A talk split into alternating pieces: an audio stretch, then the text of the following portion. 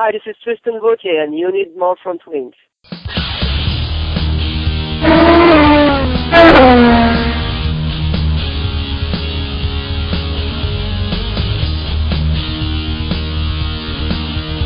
Hello and welcome to another More Front Wing podcast. I'm Steph Walcraft, and Paul is once again away this week. We're giving him a little bit of a vacation, it seems like. And so I've asked our contributor, John Lingle, to join me again this week so that we can take a closer look. We gave some time to the USF2000 and the Pro Mazda guys last week. So this week we're going to give a little bit of time to the Firestone Indy Lights guys and look into them as they come to the closure of their season with two races left at Houston and Fontana. John, thanks for your time again this week, and I guess we've got not too much to talk about, but there is one thing that we kind of need to take a second look at after our show last week, huh? Yeah, do you want to take the first bite of crow, or should I? No, I think you probably should, because you need to take the bigger one, I'm pretty sure. Yeah, Didn't you accuse Juan Pablo Montoya of going to Furniture Row and chasing the money? Yes, I did. I believe cashing a check was the phrase that I used. So I've got a big old plate of crow in front of me here. Take a bite. I along with pretty much everybody else in the garage that wasn't named Roger Penske, seems to be pretty surprised by this one. I can't remember the last time that something that happened in IndyCar was such a well-kept secret.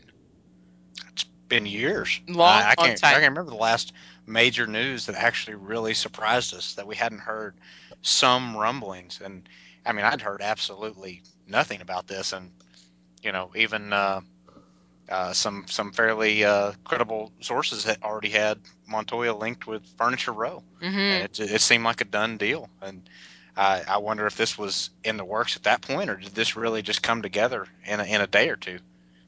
I don't know. Marshall spoke with Roger Penske, Marshall Pruitt at Racer, and that interview is available over there. I seem to recall him saying that it came together fairly quickly, and Roger took a bit of a lark on it, thinking, because they don't actually have the funding lined up yet.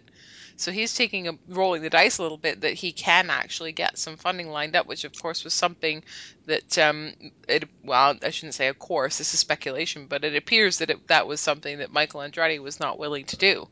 So that made the difference in making the deal happen, and that, I think, really speaks to something that has been evident for a long time, and that's Roger Penske's real strong commitment to IndyCar, and a lot of the now you can hold on. I'm going to back up on that a little bit, because the line that you can draw there is that I'm saying that Michael Andretti is not committed to IndyCar, and that's not true. That's a leasing from the truth. I mean, look at the fact that he's involved in every rung of the Road to Indy, and the fact that he's got the Andretti sports marketing thing that he started up to save events like Milwaukee. Nobody is questioning Michael Andretti's commitment to IndyCar, okay? But Roger Penske has perhaps a funding pool to back it up that Michael doesn't have from his own businesses, that he can dip into if necessary if the deal doesn't come together. And his willingness to do that is what has made the difference in this case. And, I mean, Roger Penske, as far as IndyCar is concerned, is they don't call him the captain for nothing. The man's a champion. Yeah, well, I think the point's well made there.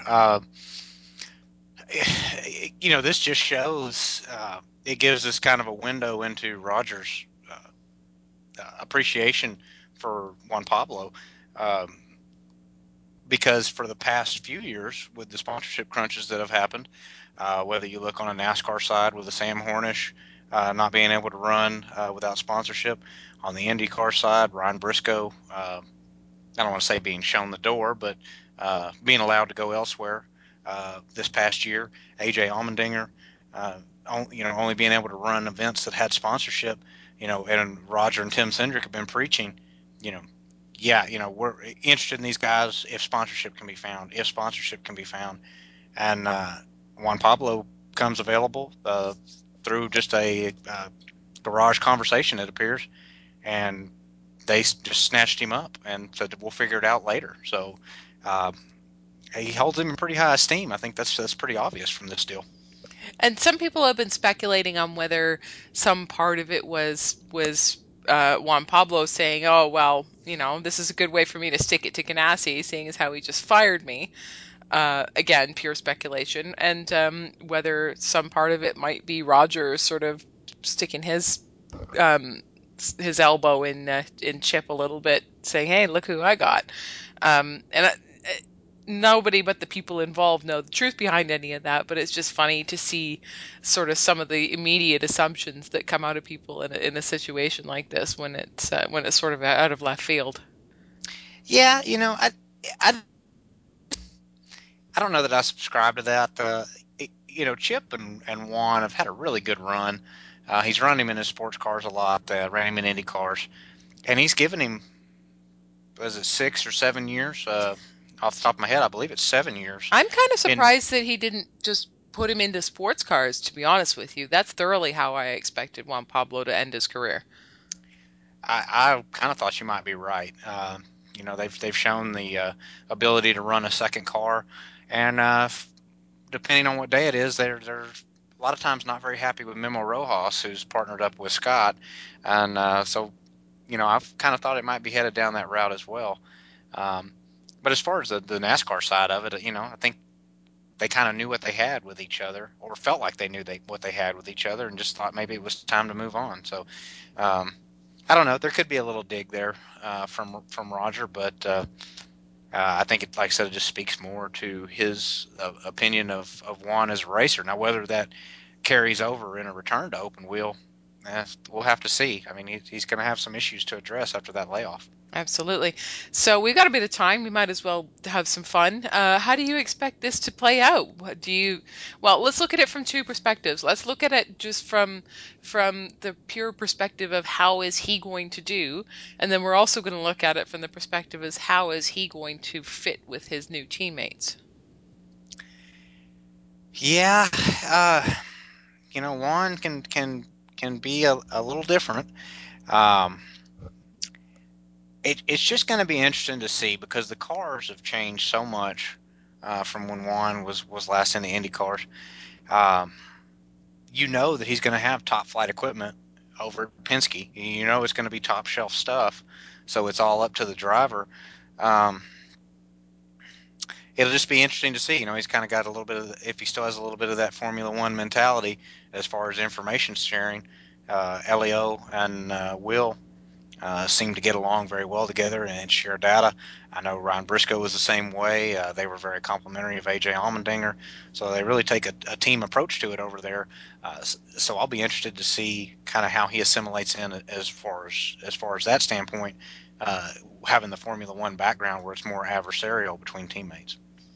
I do wonder, and I said this last week as a potential reason why Juan might not be considering IndyCar. And now that we know that he is going to be in IndyCar, it's interesting to take the same argument and turn it around the other way, in that I had speculated that the reason he might not be considering it might be that he may not have the success that he had in IndyCar that he did in the early part of his career, and that it would be pretty hard to match that. And that it would be possibly a little disappointing to come back and not have the grand return that everyone's expecting and go out with a bit of a fizzle. It's hard not to wonder, or maybe even take that a step further and believe that might be what we're getting into here. Well, expectations are going to be extremely high. I mean, you look at a guy like Rubens Barrichello that came in, who'd had a moderate level of success in Formula One, and people expected him to come in. Some folks expected him to come in and dominate in cars that he had in a series that he hadn't even driven in before. Juan has a history in the series, albeit in a different car, of some really high level success, and he's coming to one of the top, well, three at least, maybe the top team in IndyCar. So expectations are going to be through the roof for this guy. So if he doesn't produce immediately, you know, the pressure is just going to mount from there. So that's going to be really interesting to monitor. Very interesting. Yeah. I guess now we just wait and see. It'll be also interesting to see whether he's got a championship contender and repeat, or looking for a repeat winner in his teammate to be Elio Castro Neves, and how that might affect the dynamic of things at the team as well. Yeah, it could be interesting. And I'm curious to get your opinion. Do you think, I know there's been some talk about trying to get him released from the Ganassi contract in time to run him at Fontana, which may give us a window into if any of this is a dig or not. Do you think there's any chance of that happening? I don't see why not. It's possible they could even sort of work something out so that he just becomes available for that race. It's not like he's in the chase, so I don't see how it really disrupts anything. I don't think he's even got a teammate in the chase, so no. I don't see how it would make any difference either way if the numbers add up properly. Seems like a good idea. Here's another point of conversation about it. All year we've been hearing about these big stories that people seem to think are going to be IndyCar's magic bullet. First it was AJ Allmendinger. AJ Allmendinger making his triumphant return. Oh wait, that's not the magic bullet. No, it hasn't moved the needle at all. Nobody really cares. Oh, but Turbo's coming out. Turbo's going to be great. Turbo's going to get us lots of attention. Oh, it really kind of tanked in the box office. Oh, and look, here's Juan Pablo Montoya. Here he is. He's huge. It's going to be big. It's going to be the magic bullet. Is this going to be the magic bullet, John? No, I don't think it will. It'll be interesting to see. Hardcore fans, we're going to have a blast watching it. It might bring a little bit of attention in. It can't help from the standpoint of his Colombian background. It might help boost some ratings that way, but we've had Colombian drivers before, and have some now, so I don't see that being a huge thing. IndyCar, it's going to be a slow process back up to the top, and they've got to get out of their own way as far as some of this. Before they make these true strides, they've got to decide what it is they're doing and stick with it, which they haven't shown a propensity to do over the last few years. What are we doing schedule-wise? What's our plan with the cars? Are we going for speed records? Or are we not going for speed records? Are we ending at Labor Day? Or are we not ending at Labor Day? Everything's just always in aero kits. We're just always in a constant state of limbo, and so I think there's some groundwork stuff that's going to have to be built before. I don't think there's going to be a magic bullet that's going to come along. We'd all like to see it and just immediately have it rocket back to the top, but it's going to be a slow climb. Well, a couple points relating to that. Derek Walker has made a lot of strides in terms of bringing that stability that you mentioned. There was that test last week where it was explicit that the aim was to make sure that Firestone was able to produce tires that would give the cars the foundation, the rubber that they would need to go after speed at Indianapolis. So that was somewhat heartening to see. The aero kits appear to be a go, so that again has happened, has found its footing under Walker's leadership. So I think a lot of people are looking to him. Not that he's the magic bullet either, but I think a lot of people are looking to him as being the person who can give some direction to some of those points that you mentioned. The other thing that I'd add into that is your mention of the fact that Juan Pablo Montoya is a Colombian and whether that would make any sort of impact. If anybody's thinking that NASCAR fans are going to start watching IndyCar as a result of Montoya being a part of it, I think my answer to that would be that the vast majority of response that I have seen to the announcement has been a whole lot of, I don't want to say, what's the word I'm looking for? I'm just not going to try to use a word. I'll just try to paint a picture. A lot of people basically saying, don't let the door hit you in the butt on the way out, foreigner kind of deal. Well, exactly. And there's still a lot of that in the NASCAR fandom. Juan Pablo was and was always going to be an outsider. Let's not kid ourselves. He was not going to win most popular driver anytime soon. He did not have a devoted legion of fans when you would go out to the track. You know, I think true race fans respected his abilities and knew what he could do in a car. But there was a lot of that kind of base NASCAR element that couldn't care less about him being there, and were only happy when they saw him hit the wall. So, yeah, I mean, expecting them to come over, there's not going to be the people that appreciate him are probably already watching IndyCar, because they're the people that appreciate all forms of racing and really appreciate the drivers and the talent that they have, and aren't so, you know, Team America right centric. Right, exactly. And one would presume that Juan now has a fair amount of training to do in the off season to guarantee that he'll have no trouble getting into that cockpit when the first of the year next year comes around. I will say he handled that question pretty well, because it's got to be pretty rough to get asked if you're too old and fat. No matter what the question's in reference to, that can't be a nice one to hear. And I thought he did a pretty good job of handling that. Well, he has to have seen it coming. Let's be honest. He has to have anticipated the question. Yeah. I mean, you know, I think he even the part of it that he mentioned was that, you know, he recognized that. So, you know, he has a mirror. So I think he knows that there's some work. And I believe his answer was that he was already on some work about that. And I saw he's been posting about workouts on Twitter, which wasn't a normal occurrence before. So, right. You know, I think he should be ready. You know, you're a millionaire driver. You've got a whole off season to get ready. He should be ready to go. If he's truly serious about it, he'll be ready to go. But there's going to be some work to be done in that regard. Well, we shall see. It will make things very interesting for next year, no doubt.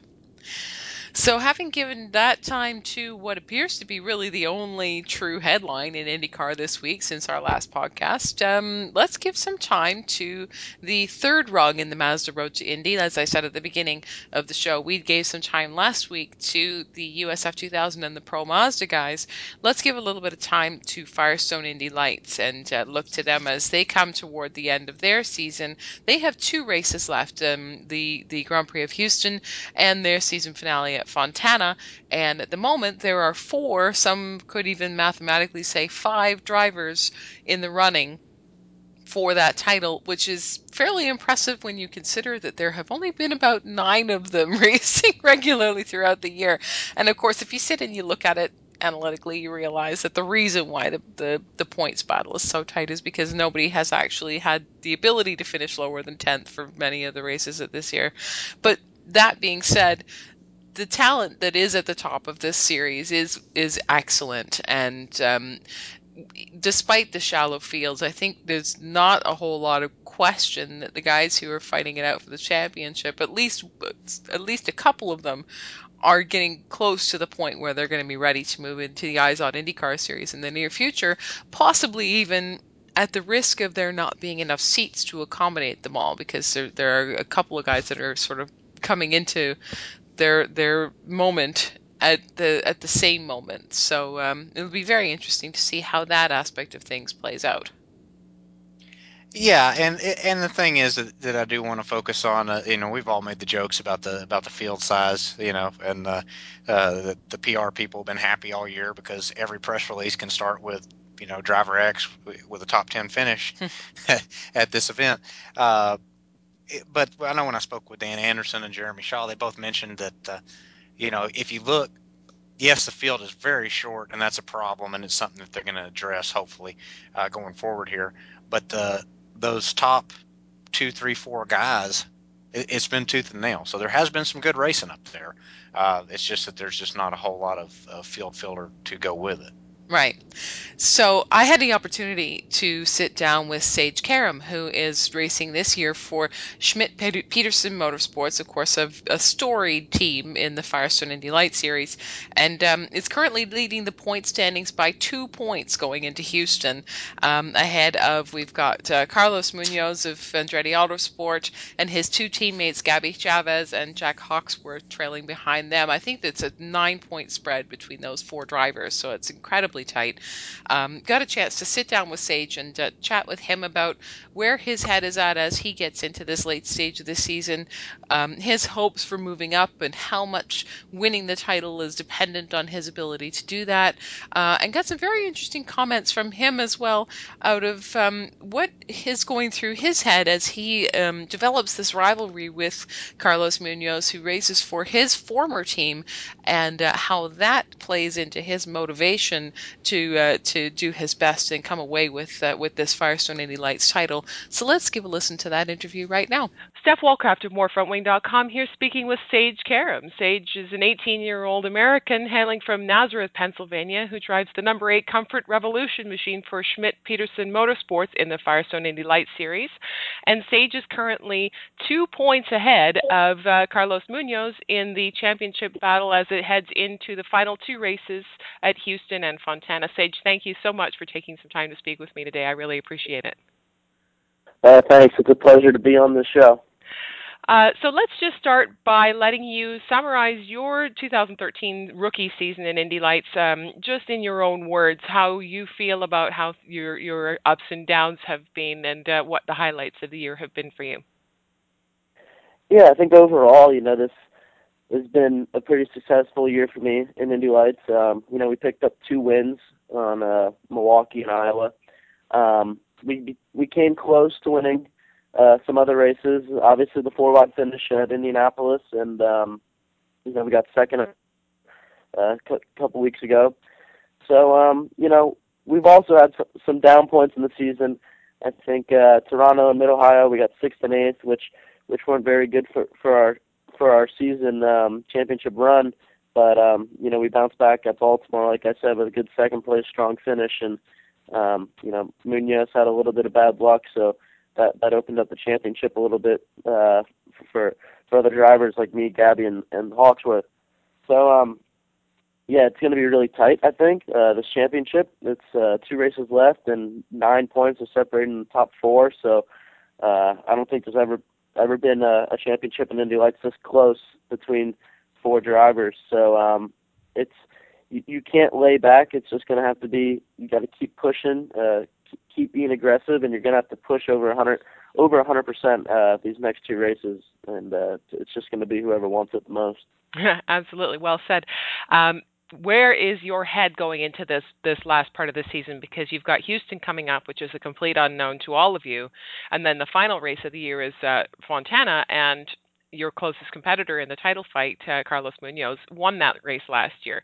So what's in your head in terms of what you need to accomplish and overcome to claim this title for yourself?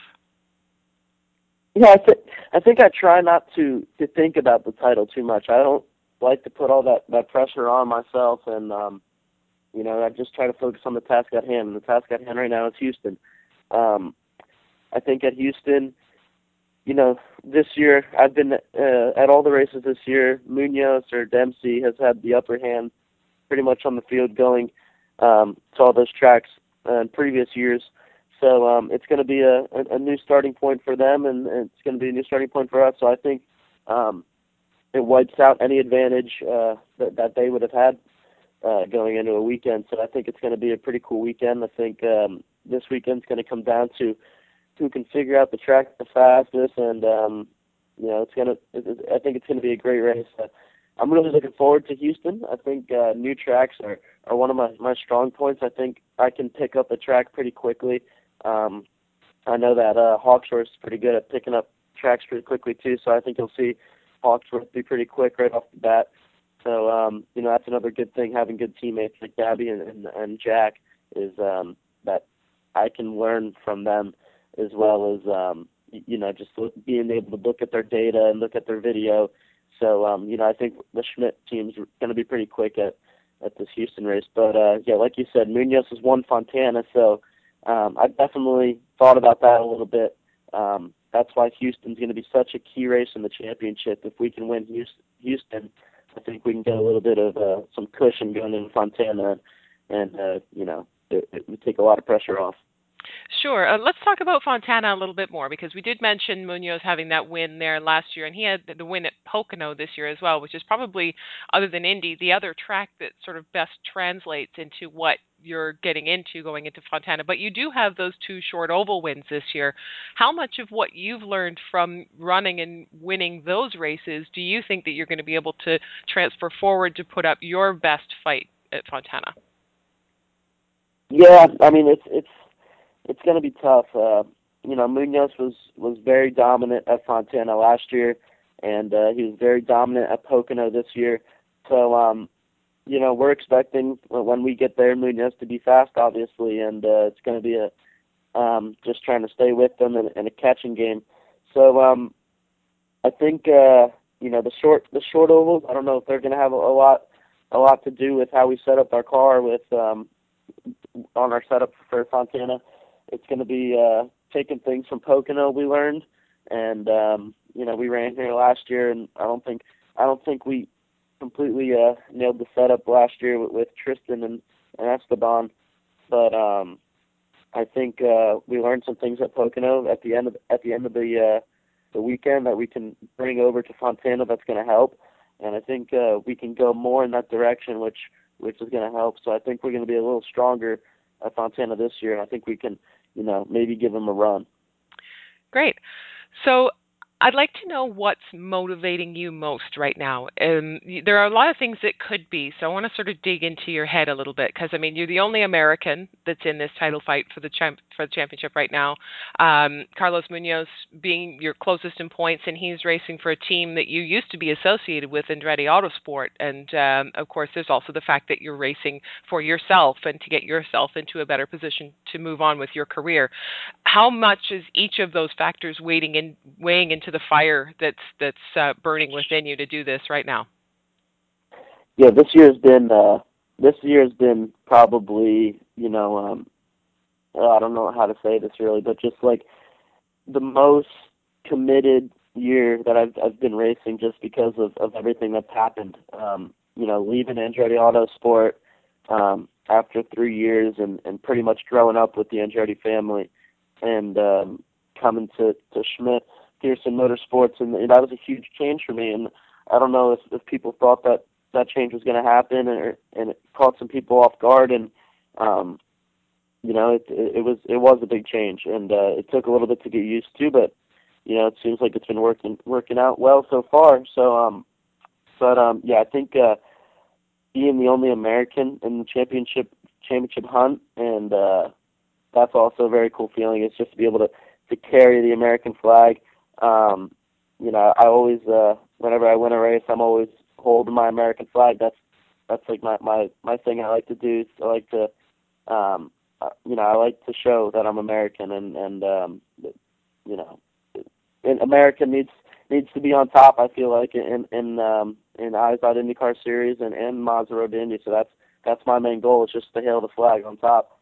But, yeah, like you said, you know, the big rivalry that I have right now with Munoz and Andretti Autosport, I think that's just the big thing. It's just I want to beat Andretti Autosport as bad as I want to beat Munoz, and it's not because I don't like them or something, because that's not it at all. Like I respect their program, and that's it. It's just I know how much time and effort they put into those cars and to make those cars 110%, and when you beat an Andretti car, you're beating a very good race car, so it's always a great feeling. And also being a rookie, to win it rookie season would be incredible. And I know Munoz is a very good driver, and I got two really good teammates that beat me last year in Star Mazda, or Pro Mazda now. So you know, it's a little bit of redemption as well. So it's definitely would be an awesome feeling to win this championship. Right. So looking ahead a little bit further now, regardless of whether you win the championship, although I'm sure that winning the championship would make this a little bit easier, do you feel like you've learned enough this year that you're ready to move up, or do you think that you need to spend a little bit more time in Indy Lights before you're ready to move up to the IndyCar Series? What's your feeling on that?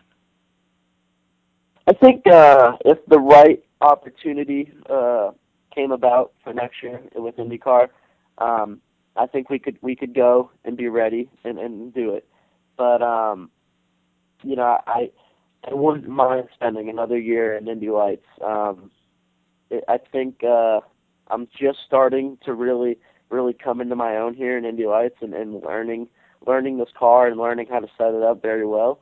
So you know, I wouldn't be disappointed if I do another year in Indy Lights, but knowing that the dream and what I've worked for so long is so close, and it's just the next step is just, that's the part that really gets to me, where I just, you know, I want to be able to do it. But you know, I think if I do stay in Indy Lights next year, you'll see me maybe do a couple one-offs in the Eyes Out IndyCar series. But yeah, I think if I win the championship, I think it'd be a little bit easier, and we might be able to put something together for a full ride next year in IndyCar. Fantastic. You are one driver who has spent your the last few years in the Mazda Road to Indy, and who's really benefited from it in terms of being able to move up the ladder at a pretty decent clip. Can you talk a little bit about how that system has worked for you? The Mazda Road to Indy, I mean, really has pretty much saved my racing career. I mean, we just before it, you never knew where you were going to go. Now there's a designed path on how to get to the dream and how to acquire it. So, yeah, I mean, I was fortunate enough to have done pretty well in the latter series. I've won in every step from USF2000 Indy Lights so far, and I won my USF2000 title rookie season. Then I got the scholarship to go run Star Mazda, and I got fifth and third. You know, I was a little disappointed with that, but you know, that's when I realized maybe that I needed a switch with what I was doing, and that's when we approached Sam with Sam Schmidt, and you know, now we're fighting for a championship in Indy Lights, and you know, coming off of last year, people I think expected Hawksworth to have another very dominant year, and you know, now that I can see what he's doing, and you know, I've learned a lot this year. This year has been an awesome year for me to learn. I've learned a lot on driving, setting up cars, and you know how Hawksworth and Gabby work, and it was definitely, I want to say, almost like a wake up call, because you know, I think seeing them, how serious they were, made me want to be just as serious, if not more serious, and I think that's what's leading to some of the success right now. It's just we're within the team, we're battling each other on and off the track, and I think that's what's making the Schmidt team go on top right now. You know, like at Baltimore, we swept the podium, and I think that was because we all pushed each other to the absolute limit.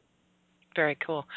And one last question I have for you is, having spent this rookie year in Indy Lights, you've been in it in what's really turned into a transition year as Dan Anderson is preparing to take over. And so you've seen some of the changes that have started to happen in terms of how the series is going to be run and what's going to happen for its future. Being in the position that you're in now, where you might be moving up, but you're not sure, you might be spending another year, what's your perspective on the changes that you're seeing happening before your eyes right underneath you? I think they're good changes. I think Dan, he does a great job with a bunch of series. You know, he's done USF2000, Pro Mazda, now Indy Lights, and you know, he's always done a great job with the series. I think cost reduction is going to be huge, and that's the big thing right now. It's just the cost. You know, Indy Lights this year was, I think, just too much for teams and drivers, and it needs to be lowered, the cost. You know, it's really expensive, and 3 or 4 years ago it was only half of what it is now. So it's definitely gotten up there.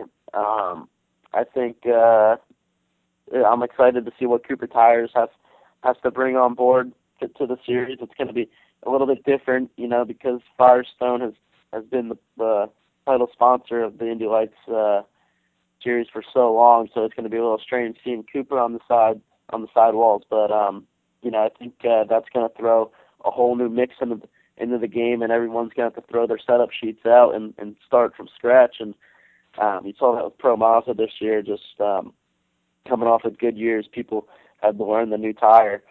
So you know, I think they're also talking about paddle shifts. we'll see. We'll see when how that all turns out. But if they get paddle shifts on these cars, I think that's also going to be a more appealing effect to the drivers and want to reel in more drivers to drive these cars. I just think these cars just need to be more modernized and appealing to the eye to the drivers and sponsors.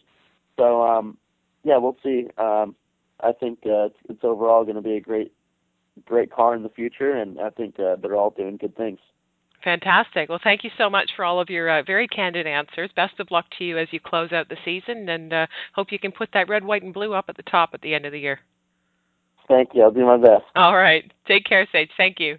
Really excellent chat with Sage Karam. I've never had a chance to speak with him before. He's got a lot of passion, a lot of energy for what he does, and it's really, really great to hear.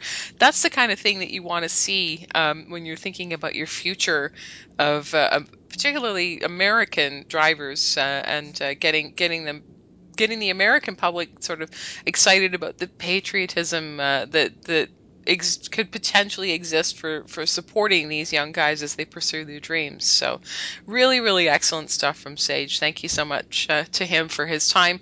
And we just at the end of that, we talked a lot, John, about the future of Indy Lights and sort of the changes that are already taking place in terms of getting that series back on its feet after this season that it's really, you have to hope, kind of hit rock bottom a little bit in 2013, but is already showing signs of turning around. And I know that you chatted with Dan Anderson recently about some of the changes that he has in store, so maybe you just go over some of those with us and remind us where he's headed with that.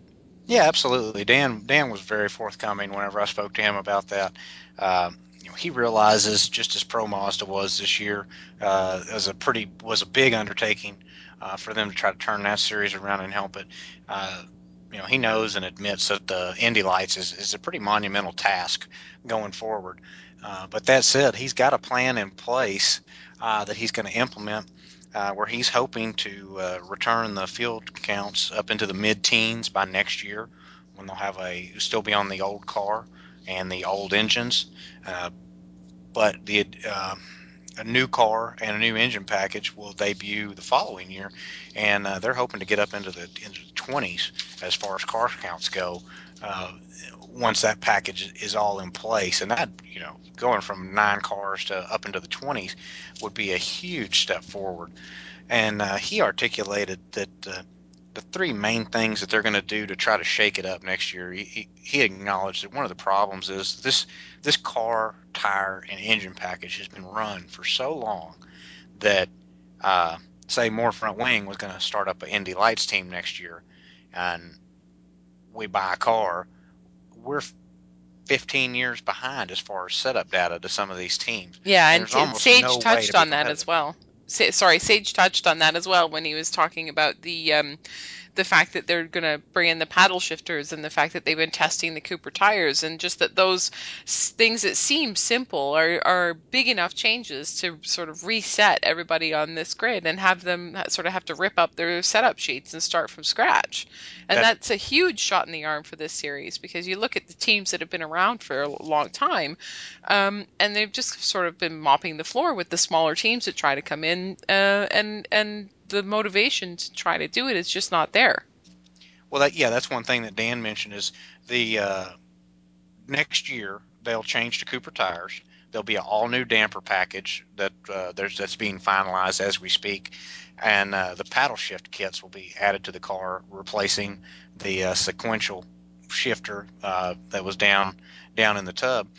And his whole impetus behind that was to shake it up, because as he was telling me during that interview, you can't get anybody to buy one of these cars and join the series because they feel there's no way to be competitive, and with the type of money you've got to spend to run a lights campaign, and you're basically coming in with no hope of running up front. He knew he had to really throw a big swing at it and change it up, and that's what it's going to do because of the tire change and the damper change. All that setup data that Sam Schmidt Motorsports and Andretti Autosport that they've accumulated over the years, 90% of that's going to go out the window next year, and we could see a big shakeup. Absolutely. And the other thing that Sage brought up and that everybody has brought up in talking about this series is the importance of bringing the cost down to run as well, because those budgets have increased significantly over the past few years, and that's been another big deterrent. And we're seeing in not just in open wheel, but in all areas of motorsport that some what was the term that you used last week? Some normalization? No, it was some correction, market correction, is at the point where it needs to take place. So I believe that Dan was speaking about that as well, some of the initiatives that they had in mind for that. Yeah, that's some of the things that they've looked at. They really, Anderson Promotions, and I'm not on the payroll, I'm giving a lot of credit here, but I feel it's due. They really have a good plan. The tires, the damper package, and the paddle shift, they've designed those so that they will transfer over to the new car. It's all in a goal of trying to bring people in next year, even though it's in a lame duck car. You buy all that stuff, you don't have to purchase it again whenever you buy the new car in 2015, and it just transfers over. Your cost of ownership on the 2015 car is less, and they're looking at the engine package. They're taking bids. They should have received those bids over the Baltimore weekend. I haven't got a chance to get back with Dan. I need to check and see how that went. But they're going to run the same Infiniti engines that they ran this year. They'll run those again next year on kind of the same rebuild schedule because Dan did purchase that engine program along with the series. But starting the following year, they're going to go to something more along the lines of the Pro Mazda series, and those guys ran their engines the entire year. Now, it may not be quite to that level at Indy Lights, but they're looking at taking a substantial chunk of the engine budget out of that series, which is really going to help attract new teams. Now, if you do get back with Dan, here's a question for him. I'm just talking out of things that I've heard here and there. None of this is concrete, and I like to say that up front. But we're hearing people saying at this stage that although they're going to be making purchases of things like paddle shifters and new dampers, packages, and that sort of thing for next year, we're already hearing that for next year the price of running is going to be lower. So that makes me go, okay, they're talking about buying this and buying that, and we got the same chassis and the same engine. The only factor that's changing there is the tires. So one then has to presume that Firestone, and I think Dan told you this, that the relationship with Firestone effectively was just slapping their name on the series, and they were charging market value for the tires, and that's really about the only involvement that Firestone had. But we have to presume that the Cooper tire relationship is coming with quite a bit more, and it sounds like it's coming with a significant reduction in tire cost. Yeah, that's a good point. That was something that he had mentioned, was that Firestone had their name on the billboard for Firestone Indy Lights, and they were selling these teams the tires, but there was no partnership there. This was just a strictly commercial relationship. I think keeping their name on the billboard was more of a face-saving measure for the series as well.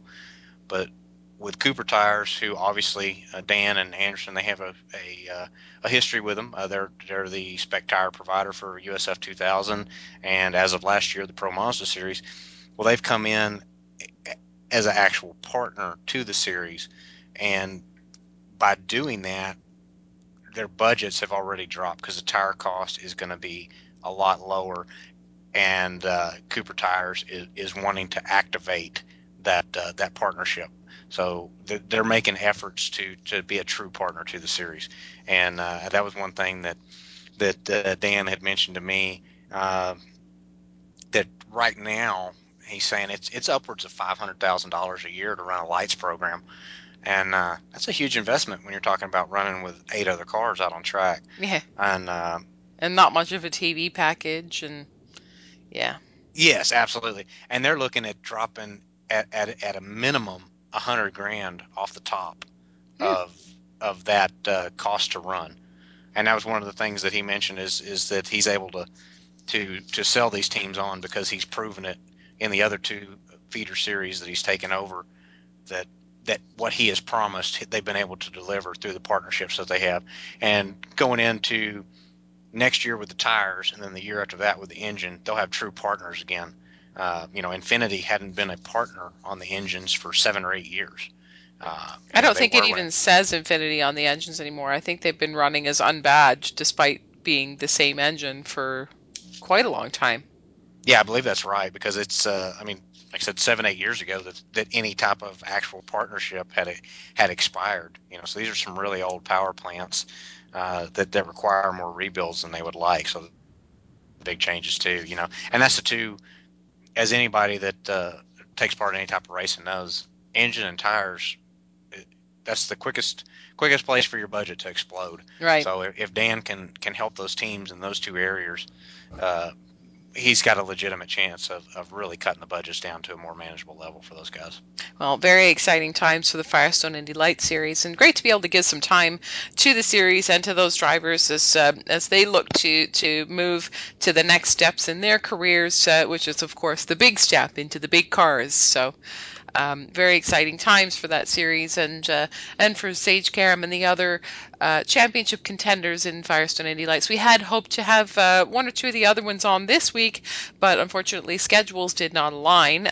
So we're looking to see if we can give you a little bit more Firestone Indy Lights stuff next week, as we have, I think, what are we, 2 weeks out now from Houston? Getting there. Yeah, so we should have some time. We'll try to track down a couple of the other championship contenders for Firestone Indy Lights as we get ready for them to wind their season down at Houston and Fontana. Yeah, my weather requests are taking shape too. It was only 92 degrees here today. Oh, fantastic. If we just keep that downward trend going, that would be lovely. One more note from the bulletin before we call it a day. As you may have seen, we have started our campaign for our charity sponsorship initiative for our coverage of the Shell and Pennzoil Grand Prix of Houston. We will be supporting the Dyslexia Institute of Indiana at the request of our benefactor this time around. Very excited to be getting into that partnership. We've been in touch with DII, and they're very excited and happy to be the recipients of this particular campaign. And we've also had some excellent support from IndyCar driver Justin Wilson, who has supplied us with some items to auction off to help to raise some funds for DII. Very, very kind of Justin. And the first one is already up. We've got a pair of autographed race-worn gloves that Justin signed right before my eyes when he gave them to me when I was at Sonoma. And these are the gloves that he wore when he was racing at the doubleheader at the Honda Indy Toronto. They are up on eBay right now. You can find the link to them from the story on the front page of morefrontwing.com, or if you just search on eBay, I'm sure that they can't be too hard to find. Please do bid generously. All of the proceeds from the auction will be going directly to the Dyslexia Institute of Indiana, and we've got more once that is done. So please keep an eye on morefrontwing.com as we get that campaign rolling heading into Houston. So unless I've missed anything, John, I think we're ready to call it a day.